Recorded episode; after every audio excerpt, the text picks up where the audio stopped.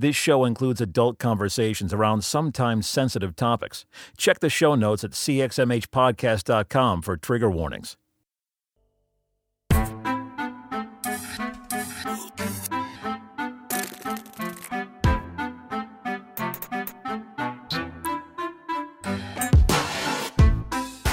You're listening to the CXMH podcast with Robert Vore and Steve Austin. CXMH is a podcast at the intersection of faith and mental health.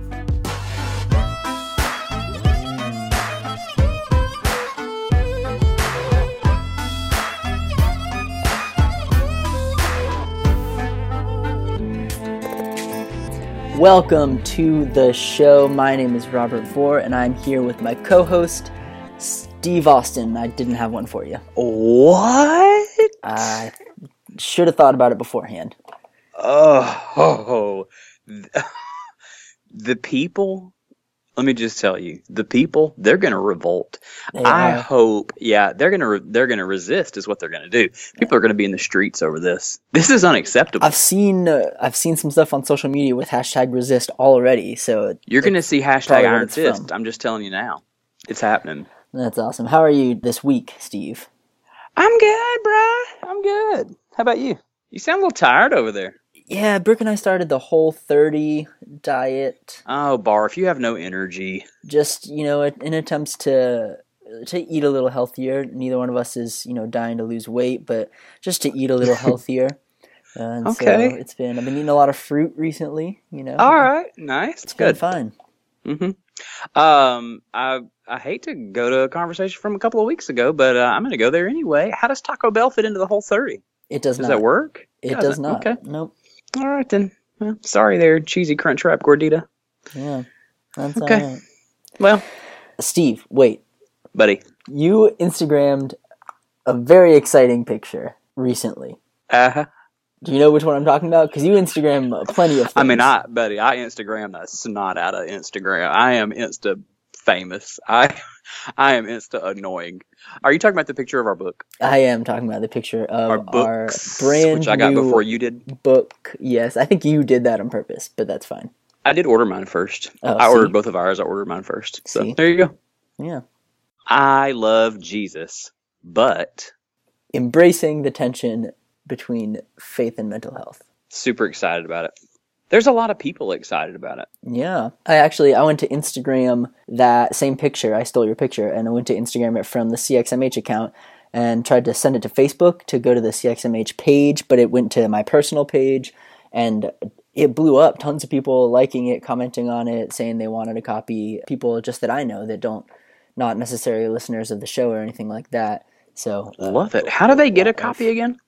You here's how you get a copy because it's not for sale yet. You can't get it anywhere else. It's an exclusive brand new book Exclusive. for supporters of this show. So what you have to do, you have to go to cxmhpodcast.com slash support. It'll take you to our Patreon where you can sign up for three different levels. You'll get an ebook for any three of the levels, and then the second level you'll get a printed copy mailed to you, and the third level you'll get a printed copy mailed to you with a nice little love note from Steve and I.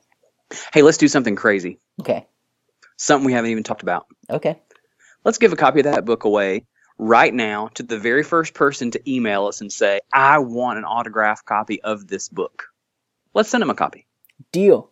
If you Okay, send done. that exact phrase to cxmhpodcast at gmail.com, we will mail you a copy of the book for free. Boom! Look at that. Kablam! that. People aren't going to believe that, but you just said that right there, and I'm Nope, just on board. I just pulled that right out of thin air. You're welcome. There we go. Awesome. Yep, call me Santa. Okay, what else? Hey, next week I'm calling you Santa. Cinder Claus. Go ahead. What else do we have? We have the Liturgy Yes. of the Forsaken. yes, our Good Friday, our Good Friday thing. So, friends, I need to tell y'all, I'm so excited about this, and I need you to be excited about this too. Um, we are connecting with two amazing people. First is Liz Edman, who is um, the author of Queer Virtue. She's a priest from New York City. She's a dear friend of mine. She's a brilliant, beautiful human being, and she is going to um, give a, just a brief talk on what it means to hold tension with people, people who are grieving, people who are mourning. Uh, what what the, the importance of questions and doubts and hard times and pain and and how all of that fits into faith. It's a very important discussion, and we believe that our questions and our doubts matter just as much as our faith. Mm. We believe that you are welcome around the table even when you don't have it all figured out. Yeah. And then we have our dear friend, friend of the show, Paul Young, author of The Shack, who has one heck of a story, and he's going to come on and be with us too and talk to us just for a few minutes about those very same things. But the coolest part of all of it is not Liz Edman, it's not Paul Young, it's not Robert Vore, Steve Austin, it's you. You have the opportunity to email in your story. You can write it and we will record it for you. We'll read it. Or the coolest thing of all, you can record yourself with your phone, if you've got a phone with an audio recorder, you can save that as a little MP3 file and email it to us. You do not have to include your name. You do not have to include where you're from. No identifying information has to be used at all. But you send it to us a brief little story of who you are, the questions that you have, the doubts you have, the struggles that you have and we will include them in this night, in this liturgy of the forsaken, because we believe that God meets us where we are. Yeah. That's why I'm so excited about it. Yeah. So if you want to be involved in that, do us a favor, record a little, we'll say probably no longer than two, three minutes, right? Well, let's say two minutes. Two minutes, yeah. no longer than two minutes, but record us a little bit of what it is that you're struggling with, wrestling with, and send us that audio file uh, at cxmhpodcast at gmail.com. We would love to have y'all involved. All right, so this episode. Let's get to it. We don't want to talk too long here. I love this episode. I loved it when we recorded it. I loved it going back through editing it. This episode is so near and dear to my heart, and we are talking about men. Mental health. Mental health, yes. Uh, even if you're not a man, you should listen to this episode. We're just talking about oh men and why it is that there are you know plenty of studies showing that men ask for help less. Men are less likely to get help especially for mental health things like that. And so we talk with nate pyle a fantastic author and dr bart andrews. And you'll get more info about them. You'll get to meet them here once we start. So i'm not going to go into all that but i love this episode. I think it's a great one yay i did too i really enjoyed it yeah so without any further ado Wait, no, with a little further ado, if you like this show, is that an actual phrase? If you like this show, go subscribe on iTunes or Google We're Play. professionals. Don't try this at home, kids. Go ahead. Leave us a review. Share us with your friends. Tweet about us. Post on Facebook about us. Things like that. We really couldn't do any Show us the guys. love. Uh, so definitely do all those things. Now, without any, that's all the ados I have. No more ados. No more ados. So, okay, ado. With no further ado. What now? I don't remember the original. I don't know saying. what a do.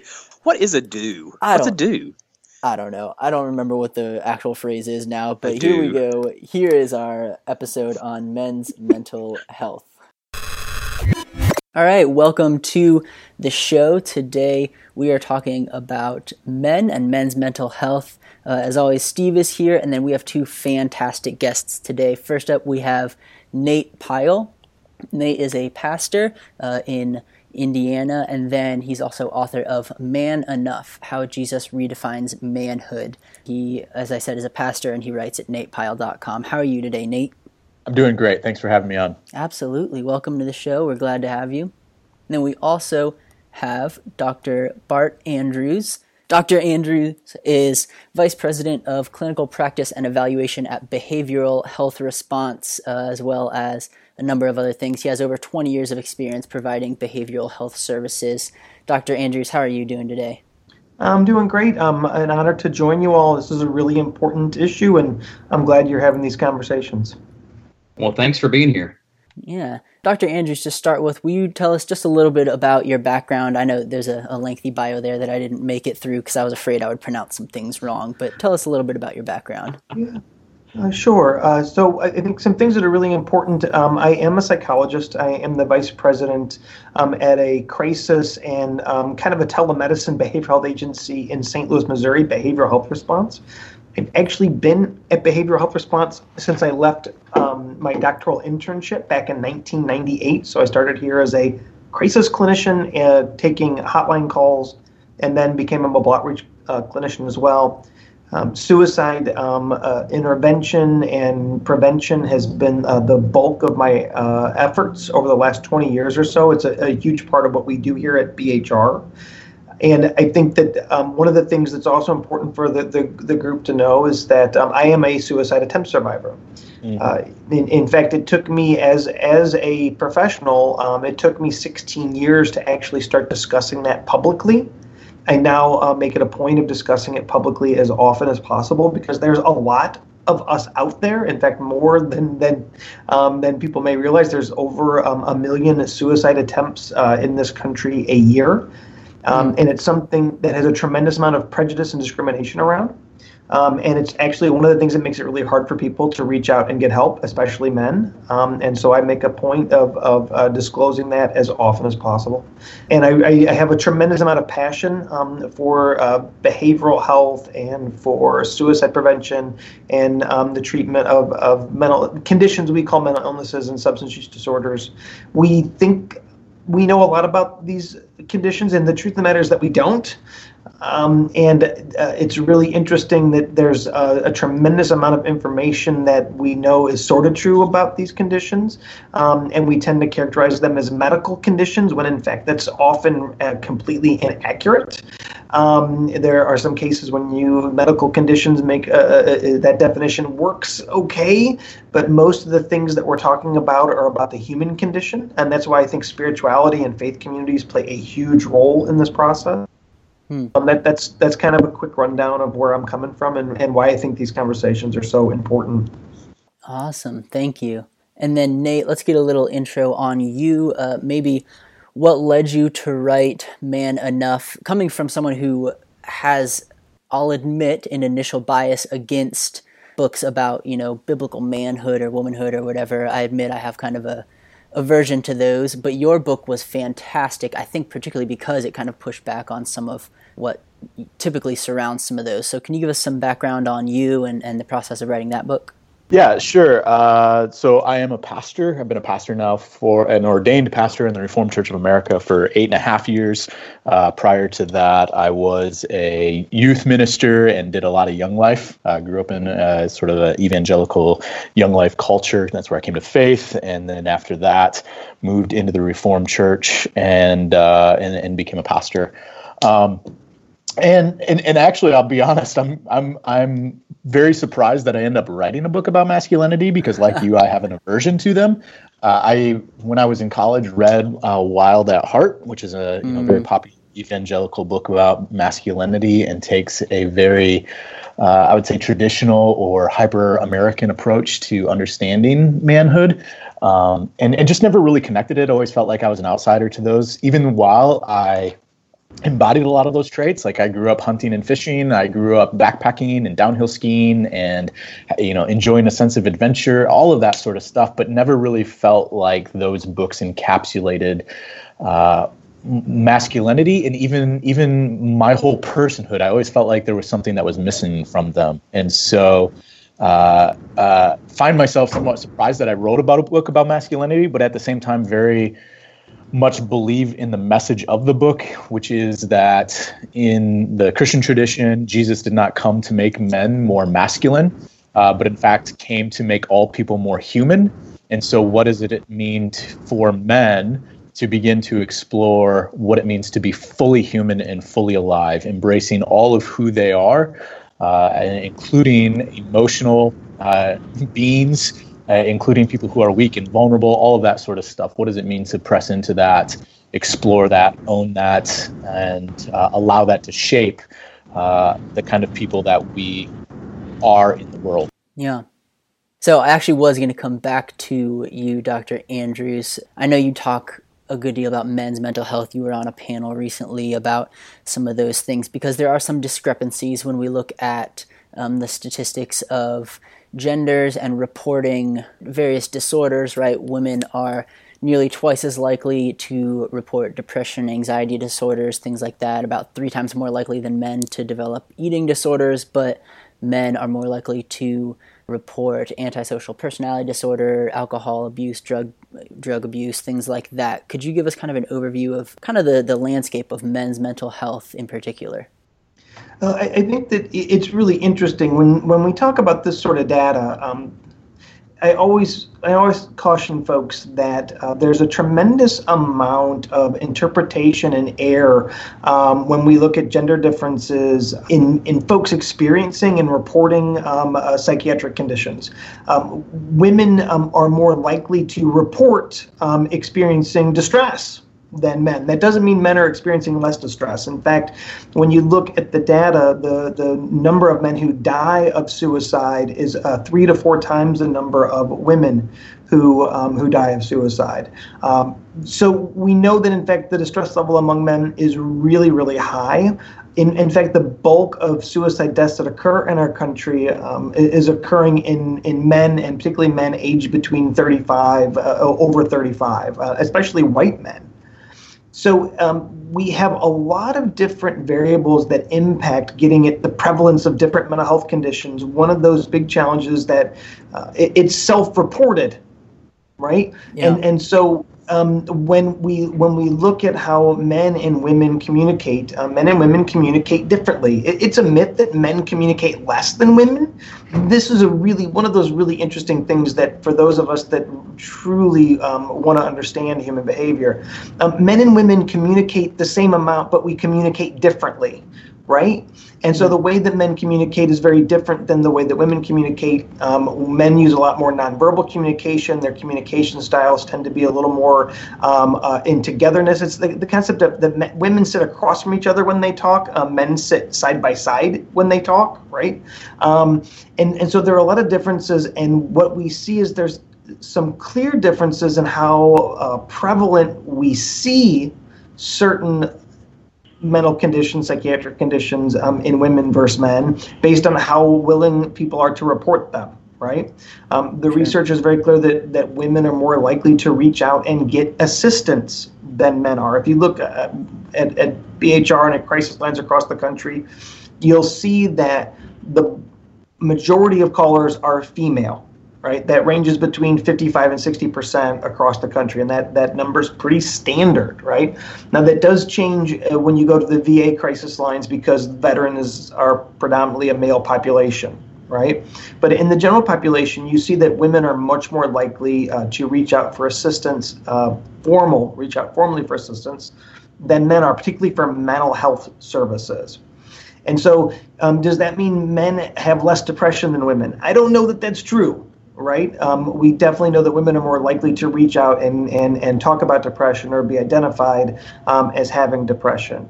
This really gets at the heart of the matter. And if, if you look at our suicide rate, I would suggest that, in fact, depression and, and certainly unhappiness, stress, and, and emotional pain is a, at a crisis point in our country. Um, and particularly among men, because that's that's where the suicide rate is. Uh, and I, I, think this this has a lot to do with there are many cultural variables around this um, that we can spend a lot of time talking about. Um, how men reach out and get help, and and uh, how we make that okay to do, very very important. Uh, there is definitely a, connection. Are you familiar with cultures of honor? Is that a concept that you guys have been exposed to before? Give us a brief just in case so uh, uh, cultures of honor is, is a concept that sociologists have, have looked into and it's it's cultures where um, men are viewed um, as the primary head of household they're viewed as the breadwinner um, and they're cultures where if someone is wronged um, if you wrong a man that man um, will uh, avenge that that wrong right? What we find is in these cultures um, that the suicide rate is higher that there's there's a connection between um, cultures of honor and suicide rate. That in fact sometimes the roles that culture society expects of men um, can impact their their wellness. So these are all things um, that impact um, uh, male wellness. Um, being able to disclose uh, that you're experiencing physical pain or emotional pain is something that um, in some cultures is viewed as a weakness in men, right? Yeah. Um, and, and so I think this is really when we talk about masculinity, uh, this is one of the things that's really key to me. Um, there is, I think, unfortunately, a lot of male bashing in our culture right? Um, and that that um, men being men is the problem, and I, I really disagree. I really disagree with this tremendously. Um, how culture responds to men and how we shape men and our expectations for men, those are things that can be problematic depending on which community you're in.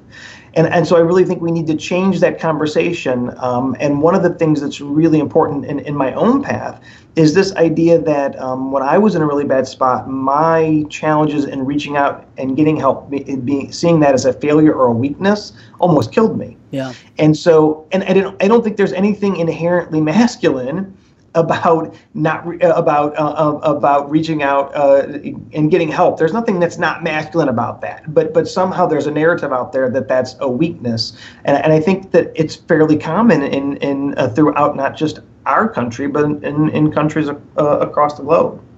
Yeah, and this gets into some Nate some of what what your book kind of pushed. You were talking about um, Wild at Heart and things like that, and in especially Western Christianity, that culture, there does seem to be this hyper masculine, Americanized Jesus, right? And that's kind of what you were referring to there with Wild at Heart and things like that. Do you see some of that, what Dr. Andrews is talking about, as well in kind of the Christian context? A- absolutely, particularly about uh, not showing weakness. I think that that is a a trait that we expect from our men that is pervasive both in American culture, but then also within American church culture in particular. That to show weakness is to show yourself as less than a man.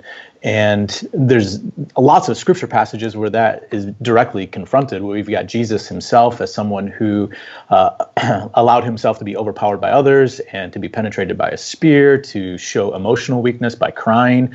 Uh, we've got Paul who writes about delighting in his weakness because it is when he is weak that Jesus is made strong. All of those types of things. And while those passages and those ideas are uh, preached by the church, I don't know that they've actually seeped into the the culture of masculinity within the church and within the culture. I think that for many men, particularly those in America, the American ideal of a man as someone who is independent, who is self-reliant, who can make something of himself, you know, the, the, the American ideal of rags to riches, right? Where you start out low and you climb the social ladder and you do that based upon your own hard work, your own innovation, your own entrepreneurship. Those values are extremely strong in American culture. And we expect a lot out of our men. We don't expect our men to ask for help because to ask for help is to rely on somebody else. And mean, we kind of use some of this language about those who are, you know, in difficult situations as, uh, you know, uh, moochers or um, people who are taking advantage of the system. And while there is definitely some of that that goes on, we also have to recognize that there are those who need help in our society, whether those be people who are struggling with mental health, whether it's struggling financially, whether it's, you know, there's just so many different areas. And to make it okay for people to ask for help, no matter what circumstances they're facing, is something that w- would benefit everybody around us. And so I think that that's true in American culture. I think those same ideals of, of, of independence, self reliance, um, uh, hard work, all of those things have worked into the church such that it, the moment someone displays weakness of any kind, the moment they ask for help, uh, they're seen as less than the ideal. Um, and that's especially true for men, I believe. Yeah. So I agree a lot with what you're saying there. Dr. Andrews, how do we start to address some of that? Because Steve always makes fun of me because I do a bunch of research before these things, and so I pull out studies and things, but I, I have a handful here in it of different surveys and, and studies and stuff and it seems like time and time again what's brought up is a, a reluctance to get help things like that based on kind of that male I'm, I'm afraid to be ostracized i'm afraid to be judged uh, even specifically in terms of getting help for mental health issues what do we do about that i know that's a huge question but where do we even start? but it's start? the question yeah it's it's it's it's a really important question and, and, and there's there's many layers to the question. There, there, there are several there are several things. One of the things is that people in healthcare, providers of services in healthcare, um, need to have cultural competence about working with men. Right. Um, one of the things that is really obvious to those of us who provide mental health service is that the way that we provide mental health services is not particularly um, friendly um, to men who seek services right? This idea that you're going to come in, you're going to tell me what your problems are, we're going to sit down, and we're going to have this face-to-face conversation. Uh, you will ask for help, and I will help you, right? You will go to a place to do this. You will go to a clinic, or you will go to a hospital, right? All of these things, this, the, the way that we set up this treatment system um, is not particularly conducive for men to reach out and get help, right? Um, it works better for women for lots of different reasons it, it also it's it's a really old system and, and it's the way we've always done things. Now, what is really interesting is that men um, are more willing to reach out and speak to a medical provider about medical concerns, right? So now, not not as often as we should. I think that there's lots of us that may uh, put off going to the doctor, but but men are more willing to talk to their primary care physician um, about things going on in their lives than than reaching out and talking to a mental health professional. So particularly around, um, I, I think just not just men, but but but all of us primary care physicians and medical settings are ideal places um, where men already are, where they're already uh, in a place where they're they're they're being seen and getting care, and it also normalizes the process quite a bit. So, uh, primary care doctors making uh, conversations about mental wellness and depression and anxiety uh, commonplace in, in, in their practice is one of the things that would be really, really helpful right?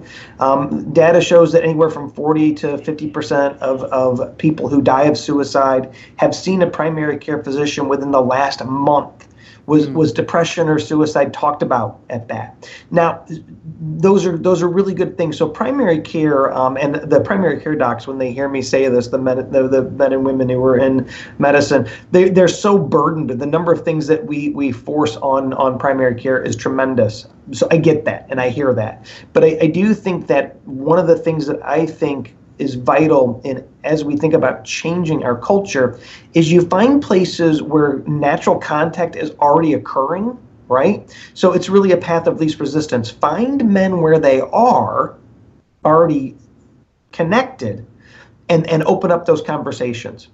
That's really important. love to see that happen. I for because as it stands so I'm, I'm a suicide survivor too dr andrews. And as it stands I tell people don't go to your primary care physician. You know, I, if I if I had a kid with cancer, I would not send them to their family doctor. I would send them to a specialist. And so I tell people all the time, don't go there. But if things were to change, like you're talking about, if if those uh, PCPs had the tools and a little more uh, knowledge, or at least a solid referral network, uh, that would be a beautiful thing. Yeah, and I think this is I think this is really I think this is a really important conversation. This idea that hey, if, if you if I know this person has depression, can I get them to see a behavioral health specialist? Is is absolutely fantastic. Um, I really do like the concept of healthcare homes, and, and and the truth of the matter is that most physicians, when people present and say, hey, I, I want to talk to you about my mood, I'm not feeling good, most physicians do a pretty decent job with this. Actually, they they may not prompt the conversation. Um, and having your primary care physician in, in involved, um, if even if you are seeing a behavioral specialist, having your primary care physician aware that you're that you're you're you're um, seeing a behavioral provider is absolutely vital. One of the interesting things that, that folks often don't realize is the bulk of behavioral health services are provided by primary care physicians. Um, there simply aren't enough behavioral health service providers out there. If, if you guys have, have tried to get people in to see a psychiatrist or get them into a clinic, it can be really, really difficult, right? Um, and and most people are already getting in, in some way, shape, or form behavioral services from their primary care providers. And and this idea of making sure that we're connecting primary care providers um, and pulling them into and connecting them with behavioral health providers is really important but we, we all have a role in this. We all absolutely have a role in this. Um, there was there was one of my favorite studies uh, was they took um, they had adolescents who were seeing their pediatrician fill out a suicide screening form. Um, and they said, hey, before um, before you see your doctor, the, the doctor has important questions to, about you know your, your mood and whether you're having thoughts of suicide, and the doctor will look at this um, when um, when you meet with the doctor. The most interesting aspect of the study is that about 17 percent of the adolescents reported having suicide thoughts to, to on the form, which was then discussed with their doctor. Now, what's interesting about that number is that when you interview youth anonymously across the country, right, uh, you see a range of about 15 to 17 percent of youth report having experienced suicide thoughts within the last 12 months. So we know that the anonymous reporting and the, the reporting that these adolescents were giving to their pediatrician were on par. They were about the same, which shows that people have a tremendous amount of trust with their primary care physicians. Hmm. People are often more willing to discuss these things with their primary care doctor than with a mental health professional for, for a lot of different reasons, right? Um, there's so much prejudice and discrimination about mental health services um, and the expectations about what that means that folks are often less likely to disclose having thoughts of suicide to a to a mental health professional than they are to a to a nurse or to a doctor and and so um, making sure that there, there's several things about this that are vital. Um, doctors and nurses clearly are going to want more training and more support in doing this, and getting them linked so that they have those those tools and those resources and they feel connected um, is really important. Um, and we need to make suicide screening and depression screening a part and parcel of, of our healthcare system. It isn't. This is a real challenge. We have made this artificial distinction between mental and, and physical when they're the same exact thing, right? And that suicide and depression are healthcare issues, not behavioral healthcare issues. So we, we created this kind of separate, distinct system that has, has increased the prejudice and discrimination and the difficulty of providing services, and it really gets in the way. And so the model now is kind of to integrate into healthcare that healthcare includes both the mind and the body. Um, and, and it should also include mind, body, and spirit, right? These are all important aspects of, of wellness. Um, so zero suicide really gets at how do we improve care? What are things that we can do to improve the quality? Um, what are what are what are the best evidence-based procedures? What are the best ways to screen? How are we tracking? How are we using data? How are we engaging folks not just when we're seeing them, but after sessions, right? That there should be follow up, and that there should be care coordination among providers. Uh, that that we're we've got our eye on the ball. Um, if you go and see a doctor and you're diagnosed with a heart problem, or you go to the emergency department, you're diagnosed with a specific heart problem, I guarantee you your primary care provider is going to be alerted to that. There's going to be follow up calls. Um, my son recently had to have uh, an MRI following a, a, he fell down some stairs we got referred to a specialist. I was getting calls from both the specialist and my primary care physician saying, hey, have you made this appointment? Have you made this appointment? That's excellent care coordination. It's beautiful. We should be doing that with behavioral health as well, right? When someone um, is experiencing depression and we're saying, hey, you really need to see somebody um, uh, from a primary care standpoint, they, there should be follow up and we should continue to engage with folks, not, not just in that moment, but after the session as well. These are all things that I think would really improve the way we're able to help men um, as well as all people that are struggling with, with depression type situations. So let me ask this because we're talking about connecting care providers, things like that. There are a number of studies that I've, I've seen that, that indicate people who are going through mental health crises or emotional crises that a huge chunk of them turn to faith leaders, their their their pastors, their clergy, whatever. Nate, let me ask you here. When we're talking about kind of pushing back against some of those cultural especially you know Americanized Western manly men type things. Kind of a two part question. One, how do we push back against that to help make our ministries and churches places where people feel, especially men, feel okay bringing those? And then two, where do we go from there? What do we do with some of that information? How do we build that bridge? Yeah, that's a great question. One of the things that I have been trying to do through my ministry, particularly with men, is to help them get in touch with uh, their whole person, right? So uh, how do we help men get access to the emotions that they are feeling? I think Dr. Andrews was saying at the very beginning of the podcast that, you know, men don't feel stress less than women. Men don't feel things any less than any other people. It's just whether or not we actually talk about it or acknowledge it. And as I've had conversations with men of, of many different, you know, from right out of college all the way up to some of the older men in the congregation, actually getting access to what they're feeling has been really difficult difficult. Uh, as soon as I ask them a feeling question, you know, they tell me about a certain circumstance that's very difficult, whether it's a marriage relationship, something that happens at work, loss of a loved one, and I go to that. Well, how does that? What's the impact of that on you? How does that? How does that? What are you feeling in the midst of the circumstance? What I often hear back is everything they want to do. I want to have these conversations. I want to make sure I take care of this. I want to make sure that uh, uh, this problem gets solved. And I have to continually work at getting back to you know, what is it that you're actually feeling? Are you angry? Are you hurt? Are you frustrated? Are you lamenting something? I mean, what is it that the actual emotion is? And I think that churches can really help men in this role if we look at the whole of the biblical canon, you know, the Psalms are full of these moments where you've got David, you know, despairing of the situations that he finds himself out and being very vocal about the despair that he feels or even eh, the joy that he feels. And, and there's a, the whole range of human emotions is represented in Christian scripture. And to help men get access to that and to destigmatize actually having emotions that Jesus would cry openly over the loss of a good friend, that he would actually cry over the whole city, that he would rejoice and laugh and play with children, right? Like the, all of these emotions are represented in the scriptures and in the person of Jesus. And so to help men uh, know that that is okay and that it doesn't make them less of a, a man, but actually makes them more like Jesus, I think that it can be really, really helpful.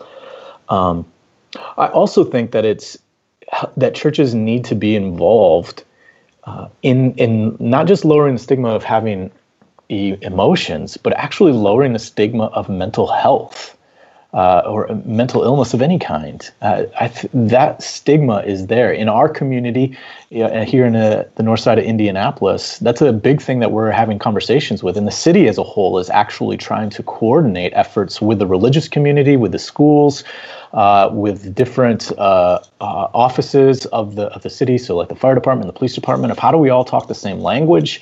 How do we remove from our community the stigma around mental health or mental illness? Um, so that we can actually our goal is zero suicides how do we how do we do this how do we coordinate care all of that sort of stuff and and I think we need to do that uh, as much as possible, and the faith communities need to be a part of that because it is uh, when we're talking about mental illness, we're talking about physical things, we're talking about the mind, and we're talking about the spirit. So mind, body, spirit, they're all playing together. I, I also wonder uh, and this is com- some stuff that's coming out of my research, and I don't know if this is answering one of your questions, but it's a question that I have as we've been talking. One of the things that I have noticed in men is that men uh, are very concrete, and we value uh, we value being able to we, we value the things that are more concrete, right? So we like we like power, we like strength, speed, agility. All, you know, you think about sports. Um, can I move something in the world and have an, a very active agency? Um, women tend to be more relational. Uh, Dr. Andrews gave that great example of how women uh, solve problems face to face, and men do go, you know, shoulder to shoulder. Like that's just how we we tend to live. Yeah. Uh, I, and I wonder if you know men are really okay going to their primary physician because my primary physician typically is going to tell me the next steps. This is what you have to do. Here are the concrete steps to solve the problem that you're facing. Uh, you're struggling with a heart condition. Here are the concrete steps that we need to take to fix that. You, uh, you know, whatever else the problem may be, they just there's a concrete step. Maybe part of the stigma is wrapped up in with mental health. All I'm going to do is sit around and talk about my feelings all day, and I'm not going to feel like I'm making any progress. Um, and I wonder if even just removing that stigma and getting there to be a very concrete plan for men wouldn't help in and even broaching some of those conversations, those deeper emotional level conversations, like here's why we need to have these conversations. These conversations are manifesting themselves in these places. And if we can get to these deeper levels, we're actually going to be making, you know, we're not going to sit here and talk all the time. We actually want to be making progress towards a more holistic way of being in the world. So. Hmm. No, I think that's good. So let me ask both of you or either of you, what are, because you're talking about getting faith communities involved in breaking down stigmas and helping get people get to treatment and things like that. And Dr. Andrews, you were talking about kind of along the same lines, connecting our, our care providers. What are the best ways, good resources, or organizations or things like that what are what are steps if i'm if i'm a church leader listening to this or uh, or someone who works in a ministry or something like that what do i do? Like what are the i know it's funny because we were just talking about action steps but but what's the what are my next steps in terms of how do i get my my people especially my men into some good care? If i if i if I manage to get them talking about the things that are hurting them, talking about their emotional health, their mental health, what are my ne- next steps? How do I learn more about those things? How do I connect those men other than say, go see somebody? Or to add to that, how do I get them past just, oh, brother, I'm going to be praying for you? well, uh, let me say, from as a pastor, one of the things that I think is vitally important is that I am not only aware of the different mental health um, professionals or organizations or whatever that are in my community, but I have actually sat down with different mental health um, professionals, leaders to ask what they think would be like i'm not a mental health expert at all. Uh, i am a pastor. I have some pastoral counseling training uh, but i think one of the most dangerous things is for me to operate as if i can be the, the person who's going to help this person get through this. I can be there with the person. I think that this that's my role as a pastor is to walk with somebody through whatever it is they're facing, whether that's depression or an anxiety issue or some other mental health issue that's that's uh, manifesting in their life. But to not see myself as a solution, but somebody who's just going to be a guide, walking with them, alongside of them, pointing them in different directions. But in order for me to do that, I actually have to do the work of sitting down with different mental health professionals in my community, know who they are, know what resources are available, uh, so that I can be the best guide possible. So for me, as a pastor, that's how I see my role, and those are some of the things that I'm doing, so that when somebody comes into my office or I'm out for lunch or whatever, and it comes up, uh, we can begin to uh, take those next steps. Uh, this is all very, very wise. I mean, I love you guys. Everything you're saying is is just really resonating with me. There's some easy steps, and I think talking about action steps is really powerful. One, we need to make sure that our faith communities are more closely connected and aware of available resources.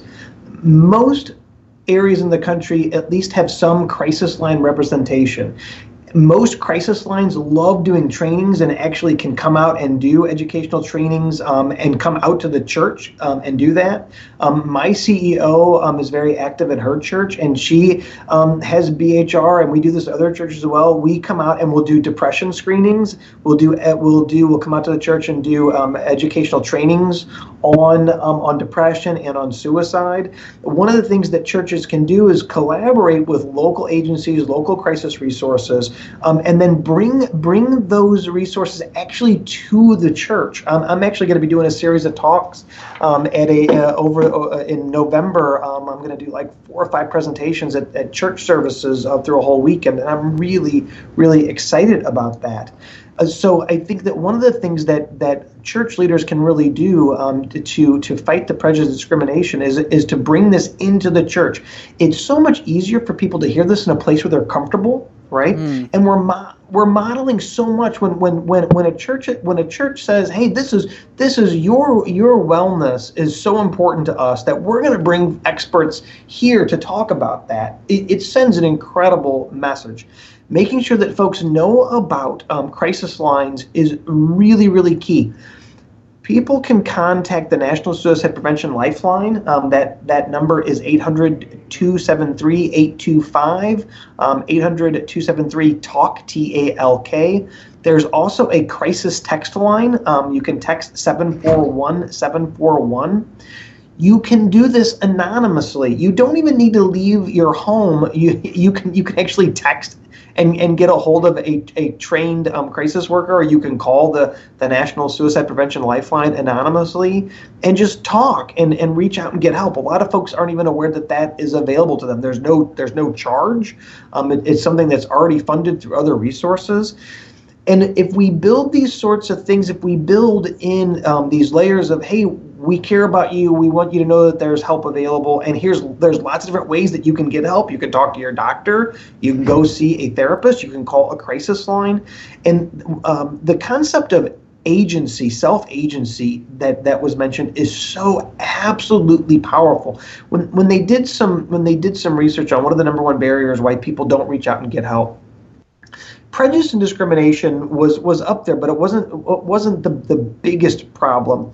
One of the biggest barriers was the sense that I should be able to handle this on my own. Right, mm. I, I, I should be able to do this. That we have, we've done a couple of different things. We've we've separated emotional pain from physical pain, which is, by the way, a absolute huge mistake. The the more and more we know about the human brain, the emotional pain receptors when when people are experiencing tremendous emotional pain and when they're experiencing tremendous physical pain the same areas of the brain are actually lighting up on these neuroimaging studies right yeah. emotional emotional pain and physical pain are they're pretty much the same thing they might have different causes but we experience them and and and and it's pain is pain here's an, and, and I, am going to go off base but here's the other interesting thing one of the things dr joiner's work on the interpersonal theory of suicide yes. one of the things that he yeah, one of the I things that he found, it, yeah, it's good stuff, uh, right, Robert? One of the things he found, and this is often shocking to people, high pain tolerance. High pain tolerance is associated with a higher risk of suicide behavior, not not a lower risk, right? People who tolerate and can tolerate high levels of pain are more likely to die of suicide, right? What we see is that people are holding this pain and they're so strong and they're so resilient and they're they're they're, they're holding this pain inside and they're they're bearing they're they're just gritting their teeth and they're fighting through it until it completely overwhelms them right if, if we can get if we can get those folks to reach out and get help um, uh, when they're feeling that pain, um, we're going to reduce their risk of suicide, right? And so it's it's one of those things we we we hit around. The, we've talked about this, but um, fighting mental illness is viewed as a weakness. If you want to talk to some of the strongest people on the planet. Talk to the men that are struggling um, with depression and they're keeping it to themselves and they're bare knuckling it through their days. These are incredibly strong men extremely powerful men, right? And they're, and they're bearing this tr- tremendous amount of pain because they don't want to burden other people, right? These are the sorts of things that we need to be chipping away at, and not even chipping away, just blowing up. That you are strong, and that that one of the ways that that that we tie into self agency is here's some other ways that you can do on your own and I think one of the things that you're going to see is, is an evolution in healthcare that people can get services where and when they want them. This idea of having to go into an office to get services is incredibly daunting. When I first started working at the crisis line 18 years ago, I was amazed taking crisis calls how one how much suicide and depression were out there I started realizing that it's a small subset of people who are fighting emotional pain that ever make it into a clinic. The barriers for somebody to get into an actual office and sit down face to face with somebody is tremendous the more that we can make services available and, and create the sense of self-agency, you can get services the way you want them when it's convenient to you, particularly anonymity. I think anonymity is extremely powerful, right? Um, I, I, I, hope that we reach a day and an age where people don't feel the, the need um, to, to, to keep this private, that they're more comfortable talking about this more openly, and I think we're getting there. But in the meantime, being able to get services to people anonymously is incredibly powerful, right? And I think, in particularly for men, it's it's very powerful um, that they can reach out and and and do so without having to give a whole bunch of personal information. It's it's life saving, really. So, so making sure people know about the services, making sure that this is another thing. Um, the faith communities have an important role to play in the systems of care right? And making sure that we have representation um, from from the faith community when we're talking about system redesign and we're talking about how we reach people. Um, we're missing so many folks and so many opportunities by not working really closely with the faith community. Um, faith is a tremendous source of strength for people in our country, and and and if we can connect these dots if we can connect the helping services with the faith-based community we're we're really going to be so much more helpful to people and and help them be more successful and help them be more wow i think it's a win-win yeah you mentioned Thomas Joiner, Dr. Joiner. Uh, I, I, think we've mentioned him before, but his books "Why People Die," uh, "Why People Die by Suicide," and "Myths About Suicide," some of my favorites. He also actually has a book called Lonely at the Top, which talks about men's mental health. Funny enough, so Dr. Andrews, I know you have to you have to go here. Um, I know you have another appointment. Thank you so much, Nate. I actually have one more question for you, if you're willing to stick around for a second. Oh, yep, th- sure. Thank you guys. Uh, it was a treat. Enjoyed. And if you ever want to talk more, just let me know. I appreciate it. You have a good day. Thank you. Thank so you, Dr. Andrews. Appreciate you being here. Nate, let me ask you when we're talking about encouraging our, our men to talk about these types of things. We did an episode a while back on sharing your own story and how that tends to help people. And I wonder if, I'm trying to think of the best way to phrase this, because time and time again, we see church leaders, particularly men who are pastors of, of big, expansive churches, have their fall from grace per se, right? Where they've come out that they've been dealing with something for years or, or months, right, on uh, substance abuse or, you know, some.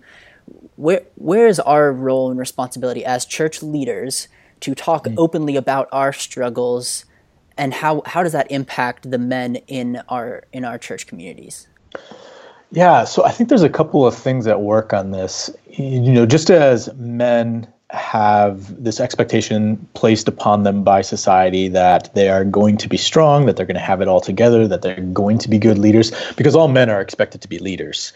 Uh, that, like that's sort of the model for us, right? So as as that expectation is placed on on men in general, I think within church culture, there's another expectation placed upon pastors, whether they're men or women, uh, but placed upon pastors that pastors will have it all together, that their relationship with God is always going to be solid and free of doubt, that they are going to know the right things to do in every situation, that they are never going to be overwhelmed by the circumstances of life or by the world, uh, that they're just able go- to be able to take everything that's thrown at them with a certain level of grace um, and uh, be able to handle it in uh, you know like they're going to be the ones so here's the way to say it. They're going to be the ones who we can vicariously live our faith through right? Like that's the expectation mm. for pastors. Yeah. That I am going to have a good relationship with God because my pastor has a good relationship with God. I have a good family. I'm going to feel like my family life can get better because my pastor has a good family. So we live our faith vicariously through our faith leader, whether they're men or women. And on these big, expansive churches, that expectation is just exponentially greater. Um, and so there's this pressure placed upon the pastor. I can't let people know that I don't have it all together. I can't let people know that I'm struggling with alcohol or that I'm being tempted to uh, step outside of my marriage relationship. I can't pe- let people know that I have doubts or that leading this massive system is just wearing down on me and I'm exhausted. Um, and so, without the ability to actually talk about their struggles in any sense of community within the church, I think we just bottle it up and it and and it shove it down until it can't be shoved down anymore and it pops out in one of these ways that we see a pastor fall from grace. Yep. Um, that was totally my experience from a from a small well not a smaller thing but just from a different angle. For me being on um, anti-anxiety medications prescribed by my doctor there was so much shame around that for me in the southern rural small Baptist church that yep. you know uh, nobody could know that I had to take uh, medication for anxiety. I would keep my prescription bottle in my lunchbox. I would take my lunchbox into the staff bathroom and lock myself in there so that I could take my medication when I had to have it. Wow. Yeah. yeah. And you're and referencing then, specifically when you worked at a church, right? I am referencing when yeah, when I was working at the church. That's right.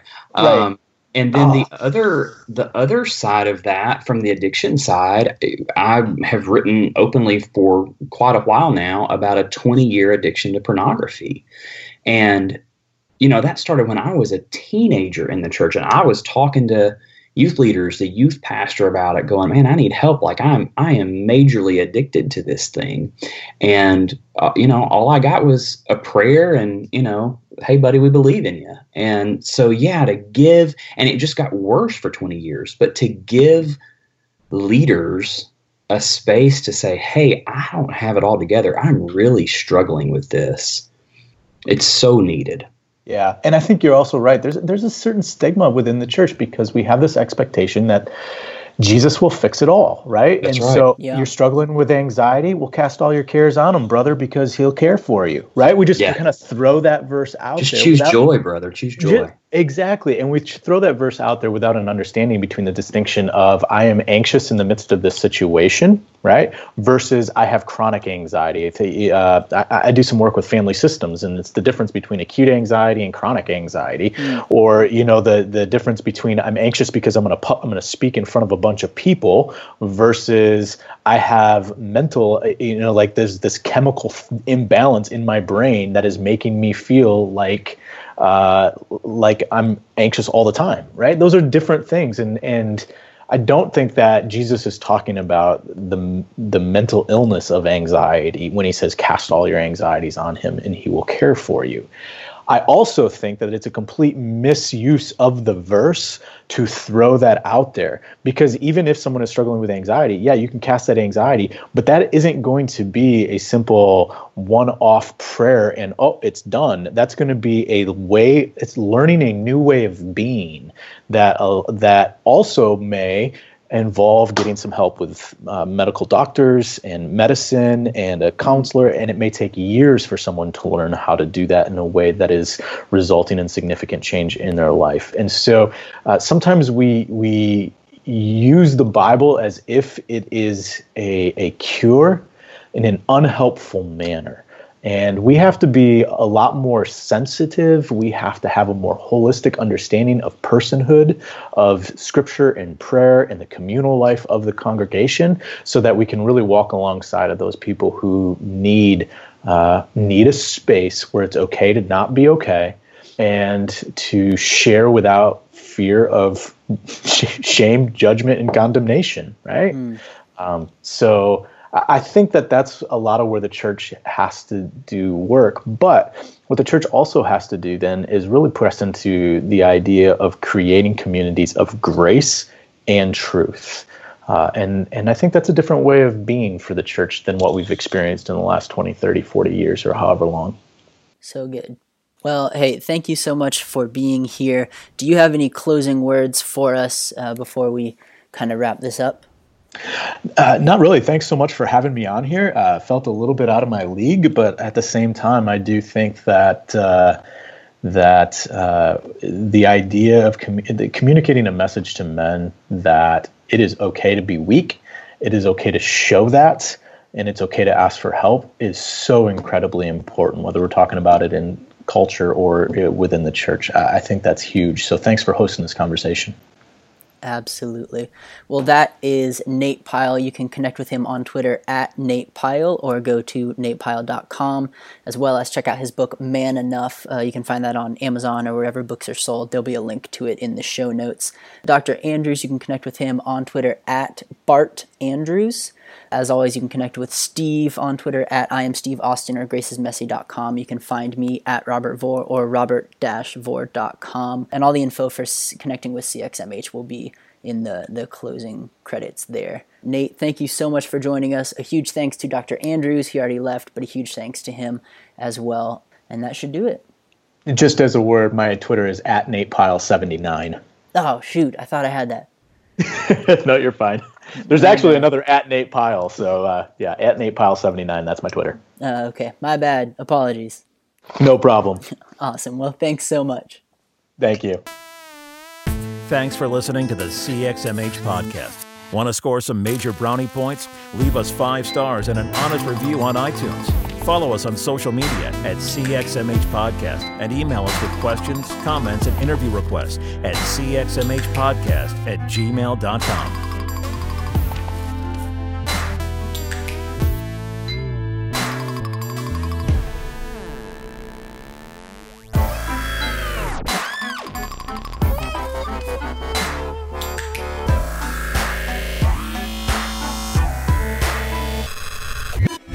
A final note if you're in a dark place today, struggling with suicidal thoughts, you are not alone.